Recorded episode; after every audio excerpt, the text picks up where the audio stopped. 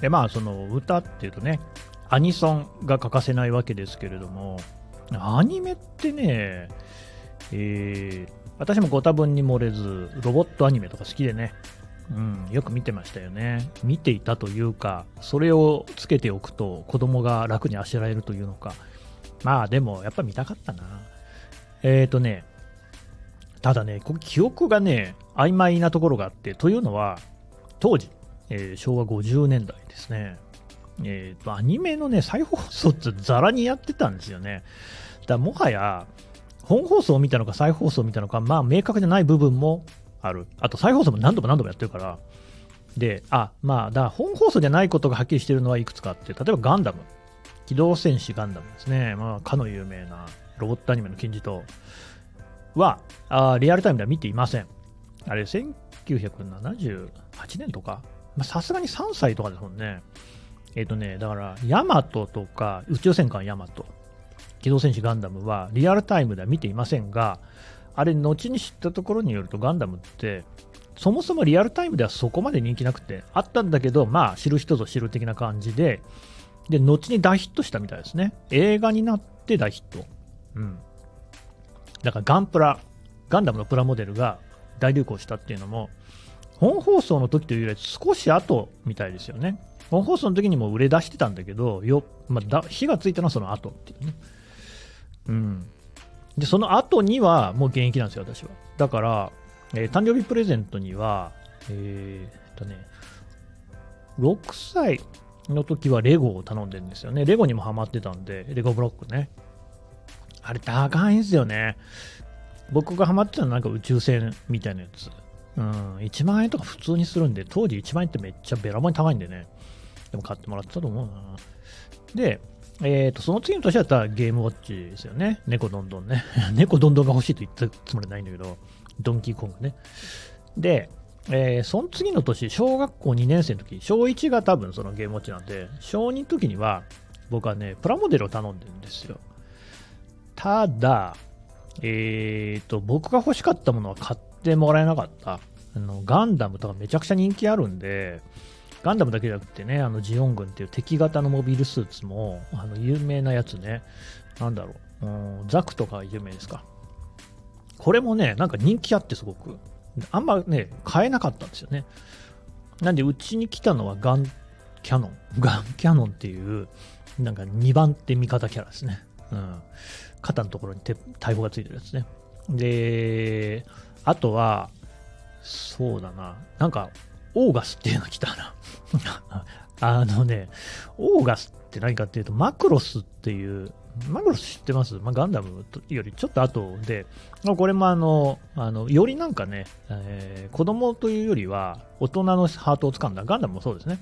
結構あのリアルな、まあ、リアルって SF だからあれだけど、展開としてはその大人でも十分干渉に耐えうるっていうようなあ質の高いアニメだったんですよ。とりわけね、マクロスは結構恋愛の話が中心になってくるんで、ガンダムにもないわけじゃないけど、逆にね、ガンダムはね、あんまりその辺は、えー、と、スレッガー注意と未来さんぐらいかな。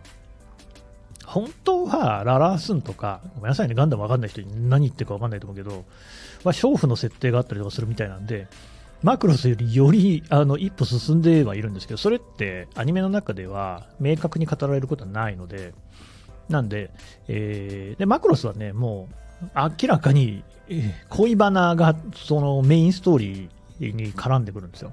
えー、リン・ミンメイっていうね、女の子、中国系の女の子がヒロインでいて、アイドルなんですよね。で、私の彼はパイロットっつってね、えー、本当にパイロットだっていうね、えー、一一条明だっけ？そういうその主人公の恋人がアイドルで、まあ、そんな会えなくてすれ違いがあって、なんかだんだんあの上官女性の上官に惹かれていくっていうね、難しい話ですよね、恋バナ。小学生には難しい。っていうようなこともあったんですが、あ、なんだっけ、そう、そのマクロスはバルキリーっつって、なんだ、F1、F1? 違う違う違う、F15 戦闘機みたいなのが、えー、ロボットに変身するっていう、そういうアニメだったんですね。うん。変、変形もの。ガンダムはね、変形はしないんですよ。合体するけどね。コアファイターっていう飛行機が、あれは変形するんだろくるんくるんってなんか四角くなって、で、あの、お腹のところのパーツになって合体するっていうね、何の意味があるのか分かりませんけどね、あんなことやる暇あったら他に兵器作った方がいいんじゃないかって思いますけど、まあそこはロボットアニメなんでね。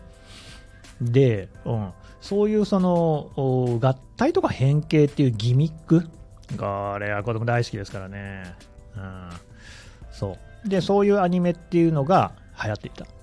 マクロスもヒットした。でマクロスのプラモデルもヒットした。だけど、それ来なくて、僕のとこに来たのだからオーガスのおもちゃだったの。オーガスっていうのはマクロスの後にやってたやつですよね。なんか、一応似た感じなんだけれども、話としては全然繋がってないみたいなんだとと思います。なぜなら、オーガスをその後見たことがないし、完全に忘れているからですね。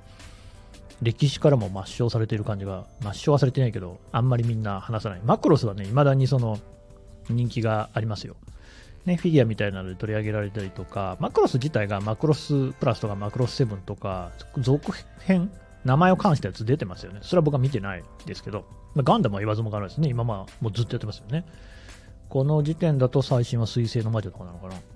見てないですけど、どうなく、ガンダムマクロスっていうのはちょっと別格。まあ、ガンダムが別格別格ですよね。別格中の別格。っていうアニメの時代だったですね。でプラモデルはみんな当時の子供はやっていて、僕もやっていた。あの今の子供はプラモデル作んないですね。どこからプラモデルにはまっていくんですかね。多分、ホビージャパンとかって雑誌、プラモデル雑誌は未だにあるんで、趣味としてやってる人がいるのは分かります。うん。あとはあれですよね。ビッグカメラとかヨドバシカメラみたいなとこ行くと、家電量販店のおもちゃ売り場には必ずプラモデル売り場っていうのが一角ありますもんね。あるけど、まあ、大きい人、大きい人ってなんだよ。えー、もう少し年いった人が言ってる。ただ、なんだろうな、売り場見てと思いますけど、まあ、オタクっぽい人は多いかもしれないけど、年寄りだけでもないですね。つまり、ガンダム世代って私たち、えー、段階ジュニア。段階ジュニアが基本中心だと思うんですけど、がいるかっていうと別にそうでもない。多分段階ジュニアって今プラモデル作ってる人そんなたくさんいないいると思いますよ。いるけどそんなメインターゲットかどうかは微妙とかって、若い人もやってますよね。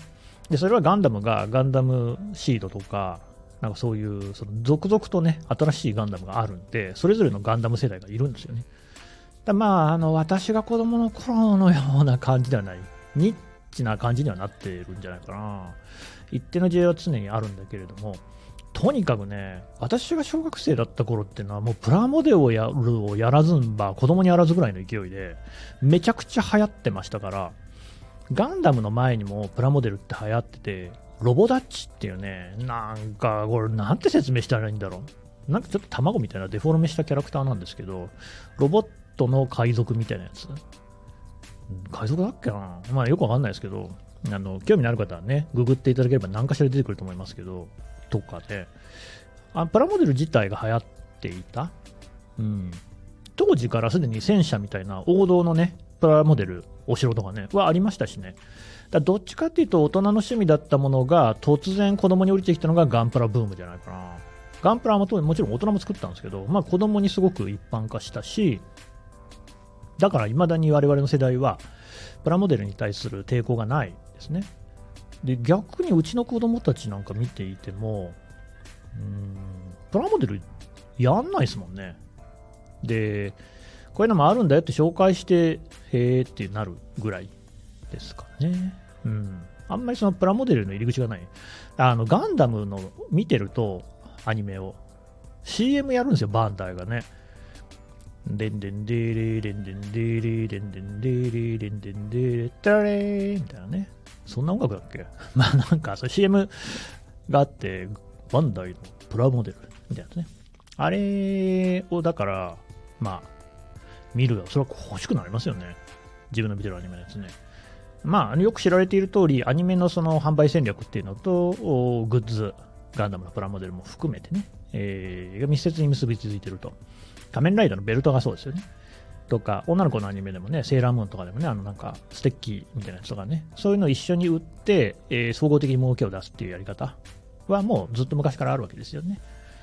というののプラモデルっていうのは密接に結びついたものであった。で、今は CM みんなね、入ってると思いますけど、入ってますよね。ブシロード入ってますけど、まあ、そこまで、うん、影響力がなくなっているのかなと。YouTube とか見てる人も多いでしょうし、サブスクでね、え、ロボットアニメ見る人も多いでしょうからね。はい。時代は移り変わっているということでございます。